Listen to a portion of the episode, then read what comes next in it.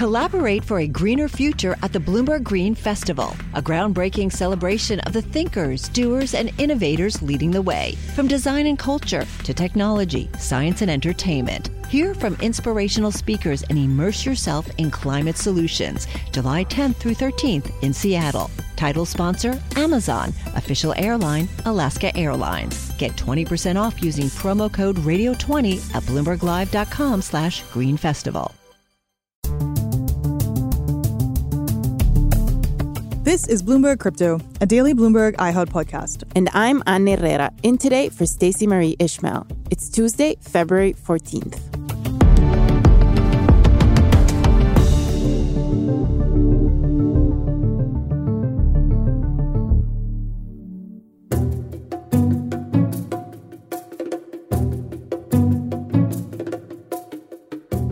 With everything that has gone on in crypto over the past year, Wall Street would be excused for wanting to take a rain check on digital assets.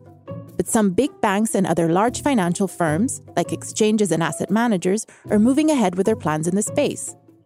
Initiatives range from launching new cryptocurrency trading platforms, offering custody of digital currencies, or focusing on how blockchain can be used to issue and trade traditional assets like bonds.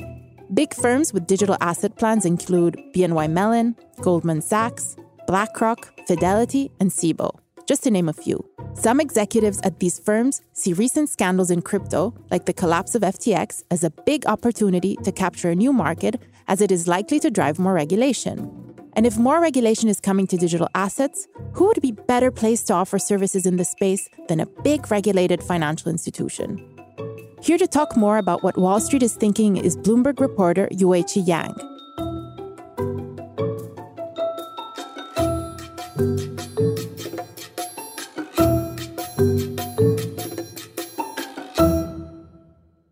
Hi, Yueqi. Thank you for joining me. I guess this is extra special because I'm in New York. We never get to actually speak in person. So it's a treat. Thanks for having me. And it's glad to be able to sit together with you here recording the podcast talking about one of our ever favorite topics, which is Wall Street and and, and digital assets. I guess obviously I was being ironic here, joking.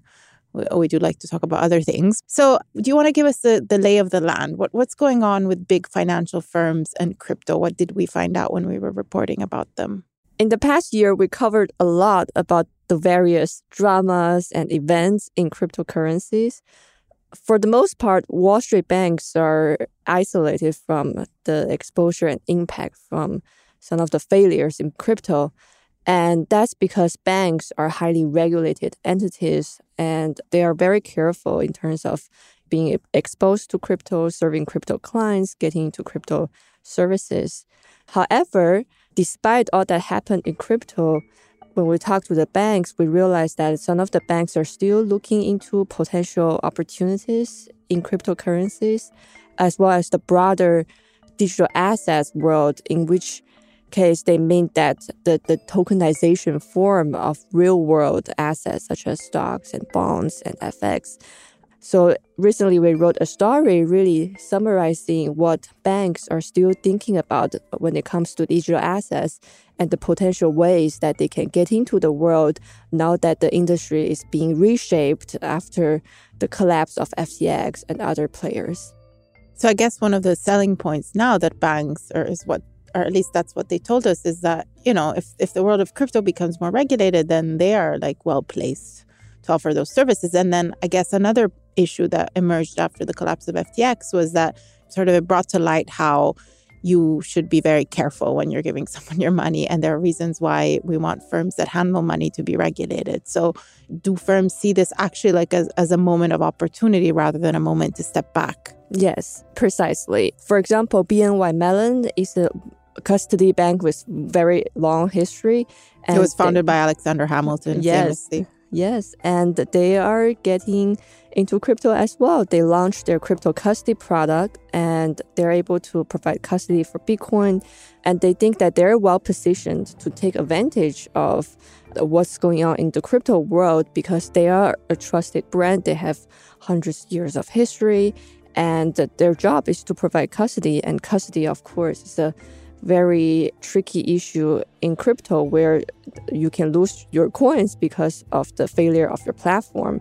So they think that for a bank like BNY Mellon, this is a good timing for them to step in. And they're not backing off from this commitment despite what happened with FTX. Which other firms are offering uh, custody? Like I know Fidelity has had that offering for a while are they planning to expand that or what what's the situation there? Like offer more coins or they have a big crypto division or digital assets division? Right right. Fidelity is another player in crypto from the traditional financial world. They are offering crypto custody uh, for bitcoin. I think there's plan to get into ether and they even talk about looking into supporting staking in crypto and that's something that I think most other traditional financial institutions are not able to facilitate yet. They have retail facing product that they recently launched. So they are another name that stand out uh, for me in terms of how uh, friendly and vocal they are uh, about cryptocurrencies. So one of the, I guess, reasons why they see themselves as, you know, in a moment of opportunity is that we might expect there to be more regulation. But at the same time, I guess regulation has been holding them back, right? Like, what's been the reason why they haven't really stepped in in full force for now? Like, why you can't buy, I don't know, like Bitcoin through your Chase app? Like, what is what is what's really holding them back, and why are they themselves not holding crypto on their balance sheets? Right, right. Well, we're still pretty far away from being able to buy Bitcoin directly from your bank. I don't think that's something that's on the horizon anytime soon. Regulations, as you said, is a big reason that these banks are not able to move into crypto fully yet. And even for custody, the SEC has a rule that they published last spring, which said that for banks that hold crypto assets, as custody, they have to account for it on their balance sheet as liabilities. And then, as we know, banks are subject to capital requirement rules, and that really makes holding coins on behalf of others uneconomical business model for them because there will be more capital burden for them to meet. So it's not a, a, scalable solution yet because of the SEC rule. And then they have other considerations as well. Usually, when a bank wants to get into crypto and launch a crypto related products, there's lots of layers of approvals that they have to go through internally from risk to compliance to, to even board level approval. And then these conversations and process can take months, if not years. And as we know, crypto moves at, at, at a much faster uh, pace. So it's really one traditional legacy industry trying to catch up in crypto, but taking a long, long time to be able to do something. If you look at the market now, it's, it's sort of dreadful. Everybody's laying off, and it's not just like crypto laying off; banks are laying off too. So why push ahead now and not maybe wait a bit when they get a little bit more regulatory clarity? For them to be able to push ahead with any new technology, new innovation, it is a long, drawn out process if they stop the plan now and when the bull market returns, they can't really immediately jump on it without laying out the groundwork for it. So I think that's the reason why that given once banks have the commitment and believe that crypto is here to stay, they're not going to back out all of a sudden just because of market conditions at the moment. Yeah, a lot of what we hear is like we have we're thinking about this this in the mid to long term horizon. So and in many cases the things that they're launching today, they might have begun discussing like four years ago or like in the previous uh, winter. So that's that that makes total sense, right? Like if they stop now, it might take them two years to get approval again, and then they miss another another rally. So, what is the thing that you find most interesting? What are you watching in the space, like with Wall Street banks, or, or not just banks, but we, we've also spoken to exchanges and brokers, and you mentioned Fidelity, which is an asset manager. Like, what is the thing you're like keeping the pulse on to see whether measure whether like activity is actually happening? What are you going to watch out for this year? Hmm, that's a good question. I think the just the general attitude from banks towards cryptocurrencies. We know for a long time, crypto kind of built itself as the industry to disrupt traditional banks. And then banks, uh, for a long time, dismissed crypto because it's such a small and niche sector. But I think after the events in the past few years, uh, from people that I talk to, there's this general consensus that cryptocurrencies is now seen as a real asset class is here to stay. And even though it has a lot of risk, banks uh, can no longer dismiss them. And therefore, banks are trying to figure out ways where they can incorporate that into their business line if regulatory approvals allowed, or if they can even try to reshape the industry in a way that fits their existing business needs better.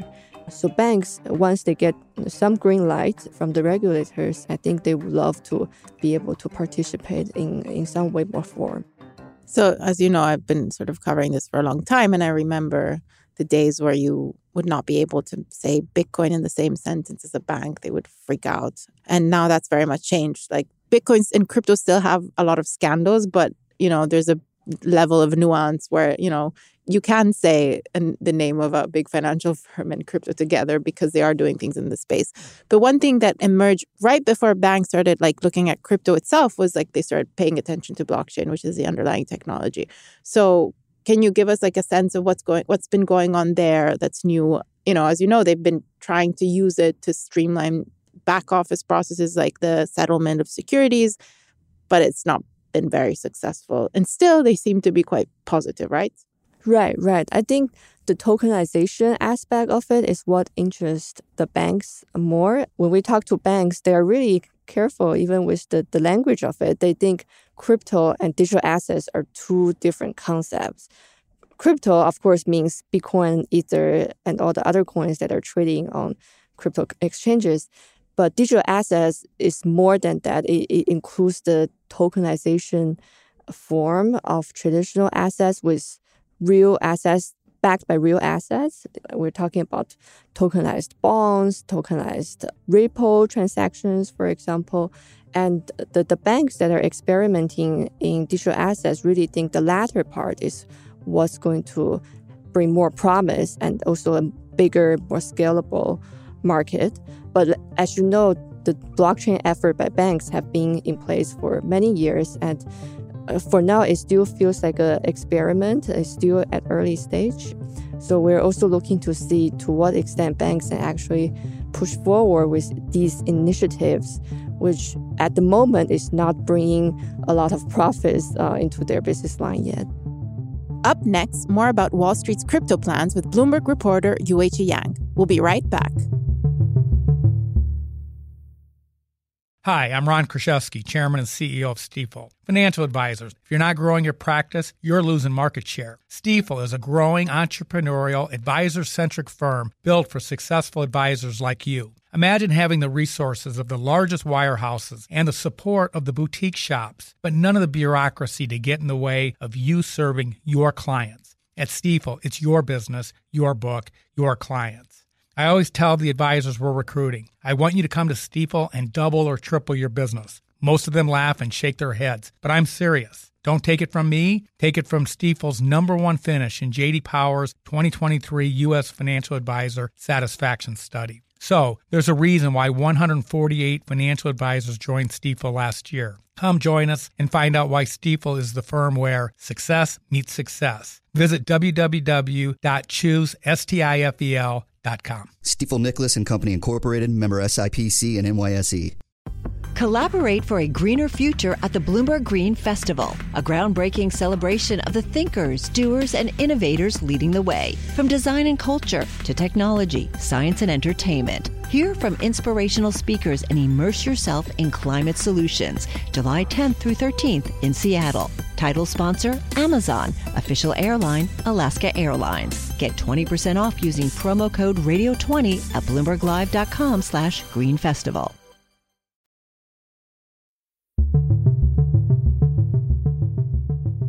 Do you get a sense that you know at the higher level of banks because obviously you're also listening into like the earnings call of these banks. Do the ceos of banks actually believe in this? Or do you think it's still you know testing? What is the sense you get? Is it a lot of like marketing pr fluff? Or you know will we one day actually see you know big at scale trading or like settlement of securities on chain?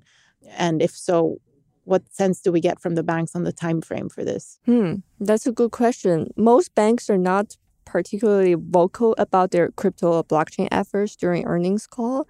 One exception I can think of is really Jamie Dimon because he's such a vocal person on this topic of cryptocurrencies and he has generated a lot of controversy with the, the statements he had. He once called Bitcoin a decentralized Ponzi scheme, for example. And recently it was like pet rocks. Crypto, yes. yeah. Because you just think the whole thing just is is Going to zero? going to zero and it's fake. It, Bitcoin itself is a is a hyped up fraud.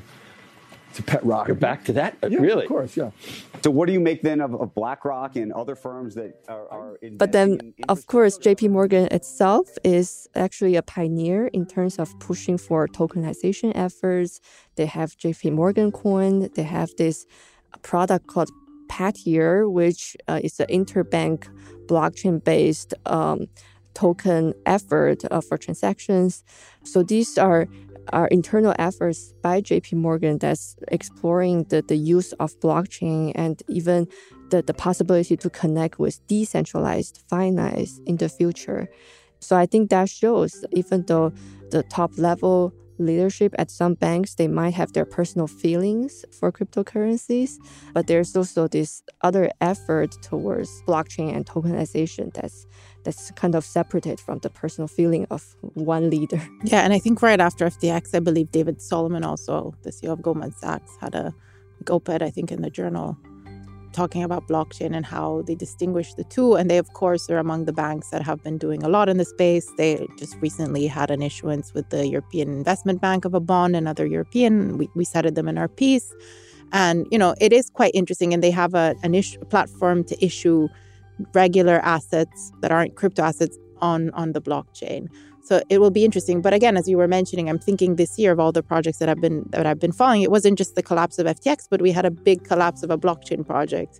Namely, we were discussing it this week in a meeting that, that of like ASX, right? The Australian exchange was supposed to move all of their one of their settlement platform on on chain or one of their post trade platforms on chain, and that was supposed to be like the biggest or was the biggest, most high profile blockchain experiment and it collapsed and they spent i think 250 million dollars on it and have decided to scrap it. So that was a big indictment um, of the space. So i guess it kind of remains to be seen if they will actually be able to save money from blockchain or if they are just spending money on experiments that that don't really go anywhere. But as you said they they do seem quite bullish as are the executives who spoke to us about their crypto plans. You know, we had Nomura mentioned in the story, the big Japanese bank. They have a big crypto division. They're also quite positive about it. So, so it's it is definitely interesting. It's hard not to think of how ironic this is. If if we if they do get their way, the banks that are trying to build like a big business in crypto, it would be very much the antithesis of why crypto was launched, right? Why why Bitcoin was launched in the aftermath of the financial crisis. It was like to have a more decentralized, more equitable financial system, and we might end up in a in a place where it's actually the bank. It's just like another another asset, another of the thousands of assets that banks trade. So, do you get a sense from like the crypto industry that they're happy that big banks and big financial firms are coming in? Because that seems to come in waves to me. Like there's moments in which they're like, oh, there, there's like a contingent of crypto that still doesn't want banks, but then there's another contingent of crypto that's like, oh, the big institutions are coming, the banks are coming, so this means we're in the, a great business and the price is going to go up. Yeah, I think you you captured it well, but I think at the moment crypto needs banks more than banks need crypto. For banks to be able to get into crypto, it really helps establish the legitimacy of the crypto industry. And even without banks getting into crypto trading or crypto custody, just having banks that are able to provide basic depository services for crypto companies, that will be of great help for the industry as well. Right now, we have issues in the industry where some crypto exchanges are not able to even provide US dollar wire transfer because they are not able to find banking partners. One of the bigger issues last week was was that you know there's some some exchanges or, or crypto companies are having troubles with banking, which has been a long ongoing issue. But but it, it seems to be make, making matters even worse in crypto now. Yes, and it will only become a bigger issue because banks are highly regulated. They're very careful with who they can do business with. And the, the, the, events last year did not help their case in signing up crypto clients for their business. So, regardless, banks have a role to play in the industry, uh, whether it's very basic services such as providing a company with bank account or higher level, more active engagement such as providing crypto custody. So it's a topic for us to watch for sure. All right. Thank you so much, Yueqi, for joining me. It was, it was great to chat about these topics. Thanks for having me. That was Bloomberg reporter Yueqi Yang. You can find more of her reporting on the Bloomberg Terminal and on Bloomberg.com. For more, be sure to check out our twice weekly newsletter, Bloomberg Crypto.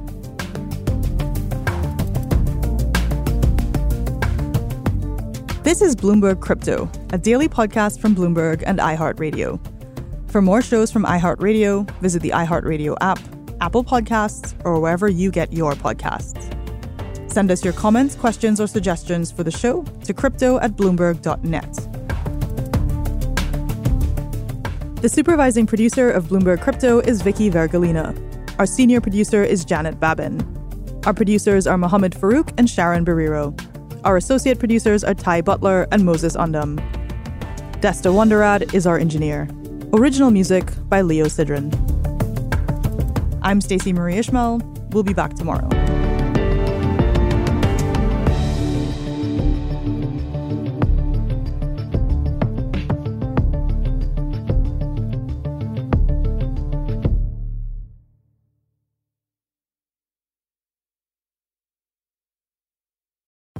Collaborate for a greener future at the Bloomberg Green Festival, a groundbreaking celebration of the thinkers, doers, and innovators leading the way. From design and culture to technology, science, and entertainment. Hear from inspirational speakers and immerse yourself in climate solutions. July 10th through 13th in Seattle. Title sponsor Amazon. Official airline Alaska Airlines. Get 20% off using promo code Radio20 at BloombergLive.com slash Green Festival.